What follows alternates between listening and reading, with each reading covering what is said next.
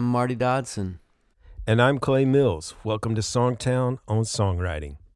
We've got a special treat for you today. We've got an interview with Jennifer Hanson. We've got some uh, selected clips from a webinar she did with Songtown that I think you'll really enjoy and learn from. But first of all, I want to play you a beautiful song that Songtown member Elizabeth Usher wrote called Room at the Table.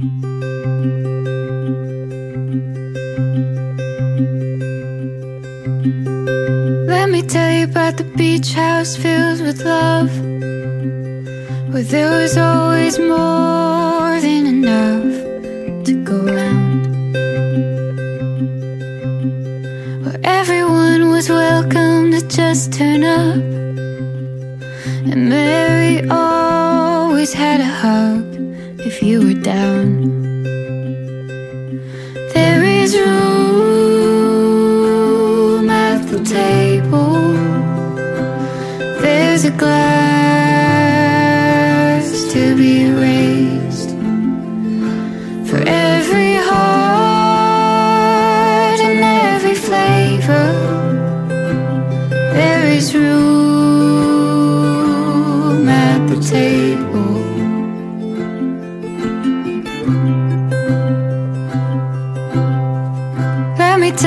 about the kitchen that never closed. But there was always something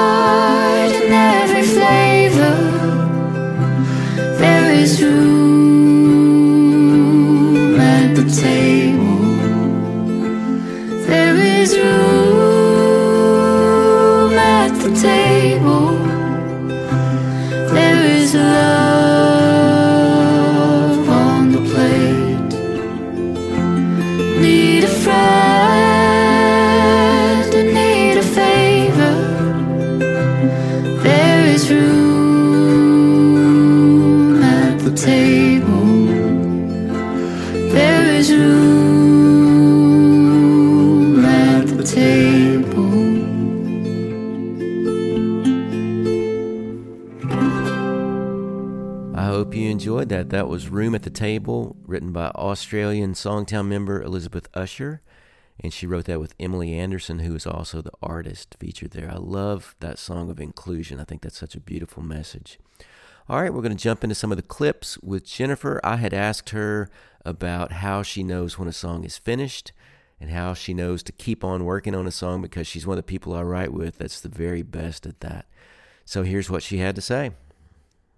You're one of the people uh, that I that I write with that is the very best at just keeping on until a song is right.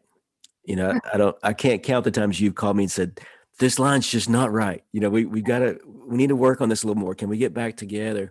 Talk a little bit about your songwriting process and maybe what's kind of what's what are the things you look for that make you know a song's right or it's not right yet? You know, Marty, that's that's such a great question. All I know is that a song will just not leave me alone until I feel like it's right, you know?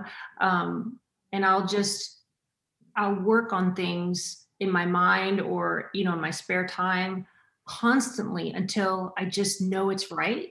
Like it just feels like it's right. I don't know how else to explain it.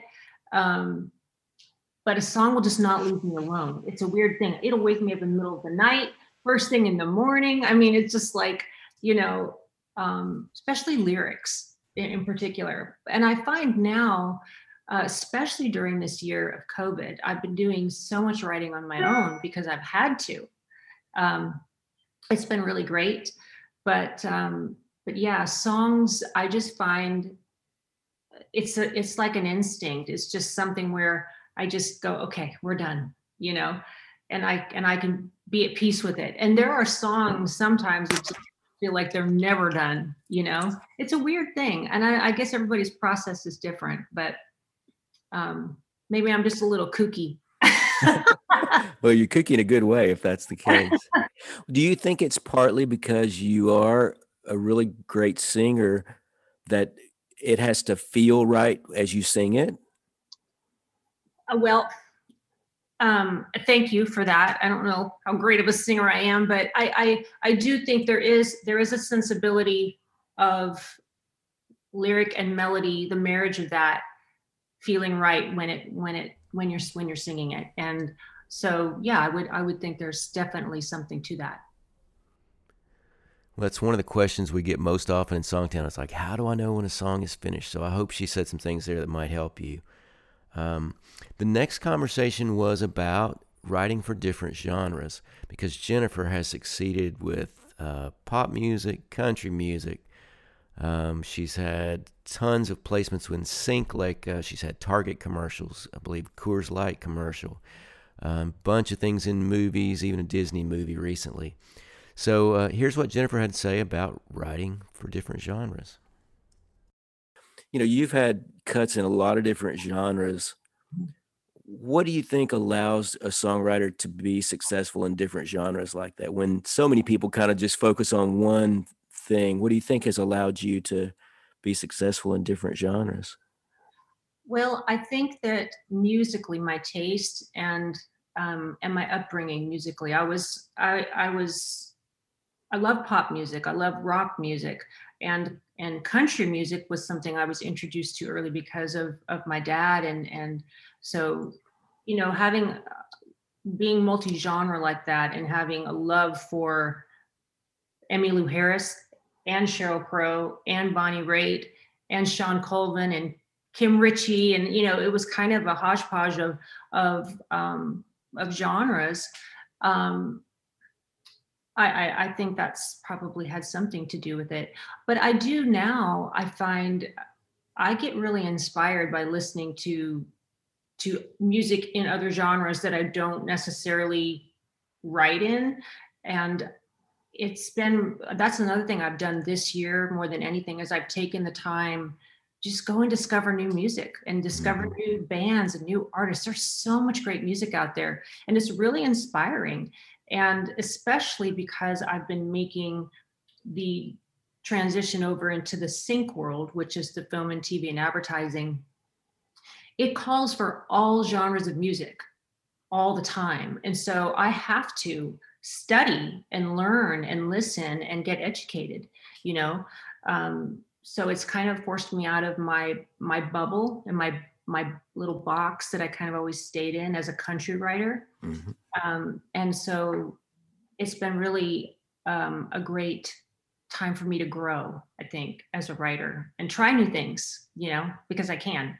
So that's awesome. Yeah, I think it's so important for writers if you're trying to write commercially to to have a really broad um, sense of what's going on musically because like you're saying, I find things all the time in pop music that I go, oh, that would be a cool melodic trick to do in a in a country song, or yeah. you know, I hear a rhythm that I have never written before, and I and I can bring that into what whatever genre I'm writing. So I, I think, you know, and there's a tendency we all have to kind of listen just to the music we grew up on and kind of get in a a rut of you know everything sounds for me it would be like James Taylor or something you know uh, but I think I think you're right it's so important to dig into new music and hear what people are doing that's fresh and creative. and young music. Like like there's a lot of really great young artists um and and the talent is pretty amazing out there you know? So um yeah i think it's it's really good and it's really healthy to kind of just explore what else is out there. I know for me it's really inspired me. Are there any particular artists that you can think of that you, that recently you've discovered that you really like?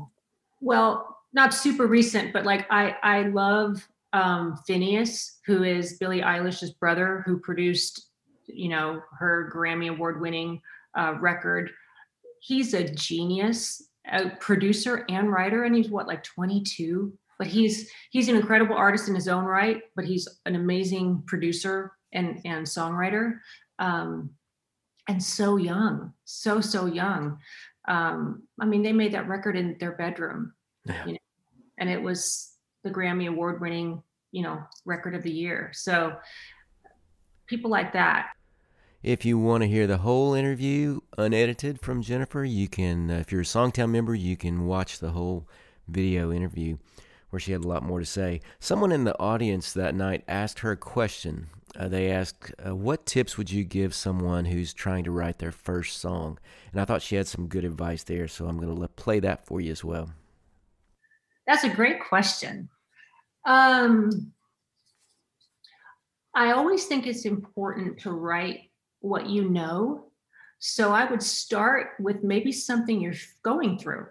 Start with something that feels honest to you or something that you really, really that really resonates with you. That's always a good place to start. I I've found that the songs that I've had the most success with were the songs that I just had to write because it was what I was going through. It was what I was feeling. Um, and I find that it's always easiest to write what you know, if that makes sense. Mm. So I think that's a good place to start.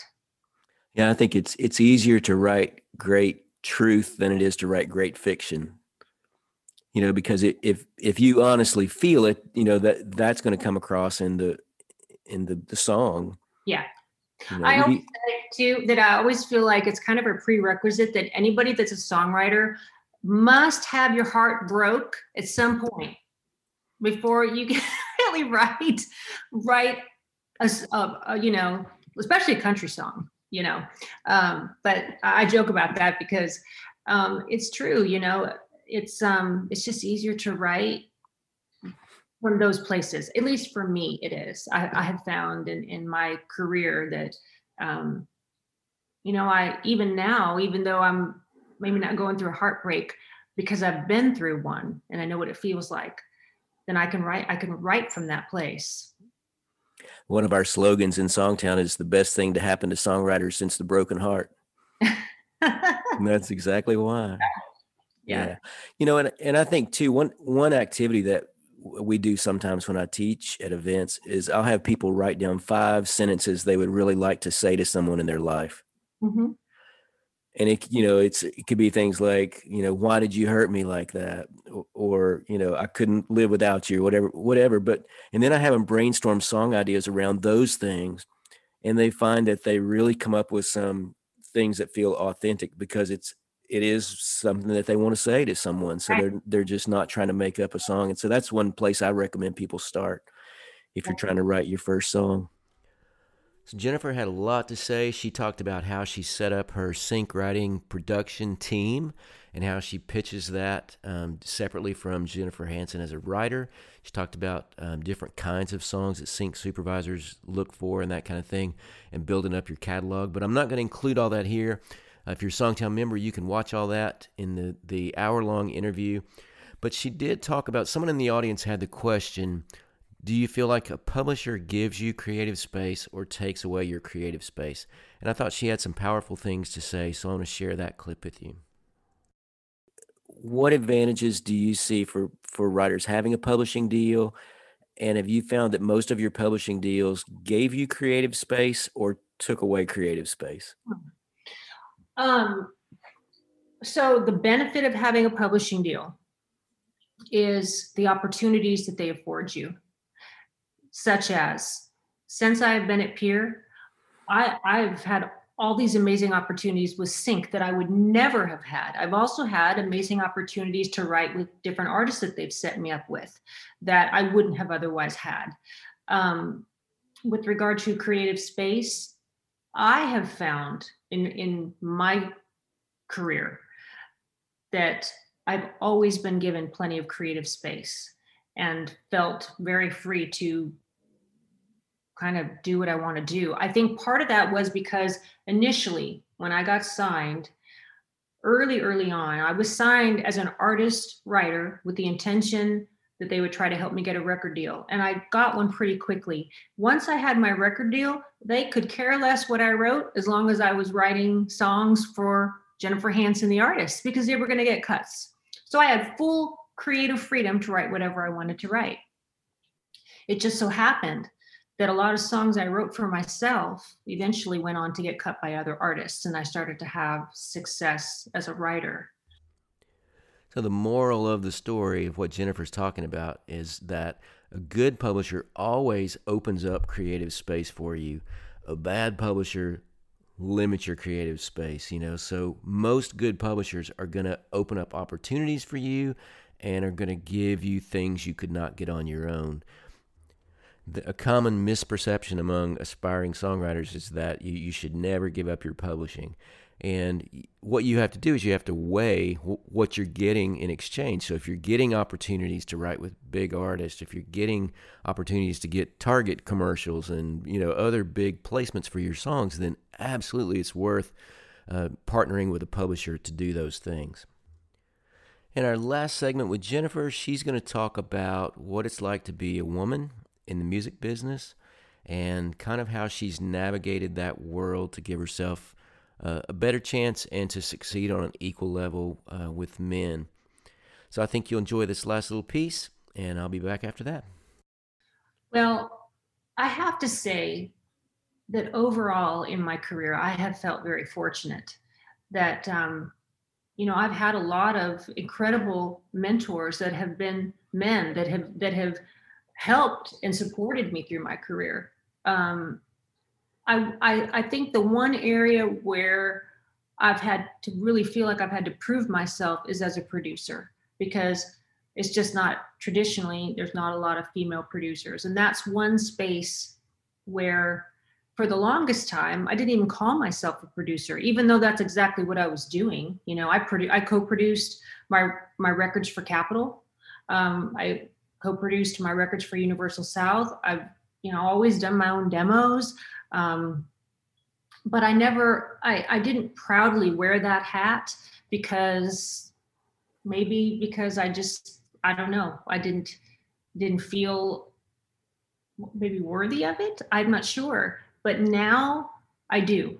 And because I am a producer and I'm in that studio working just as hard all the you know 24 7 um, i think that's probably the one area where i've found it to be a little bit challenging. And um, i do think now there's been a lot more opportunity for women. And those doors have opened and there's been more support for women producers and so forth.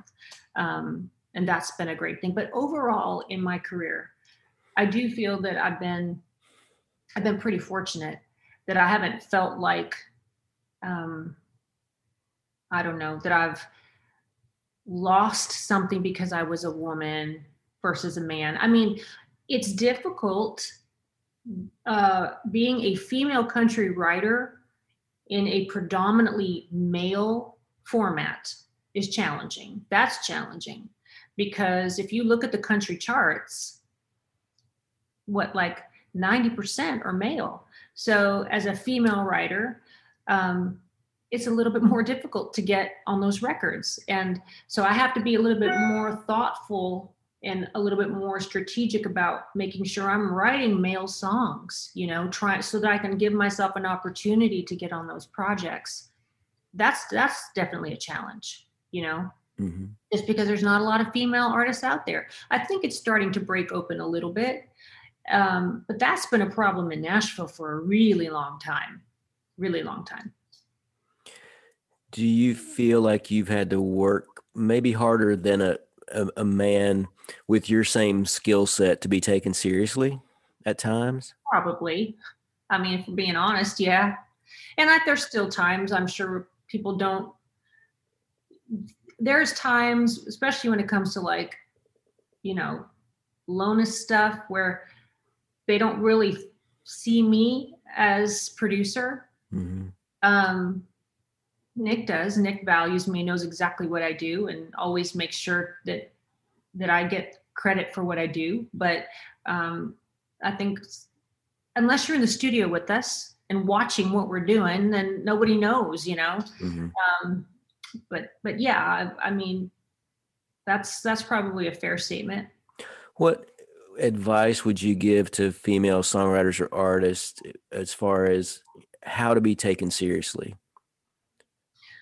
and how and how to gain respect? I mean, I think you just have to demand respect and and you know it starts with respecting yourself first of all um, but i think as far as being taken seriously i think the work speaks for itself.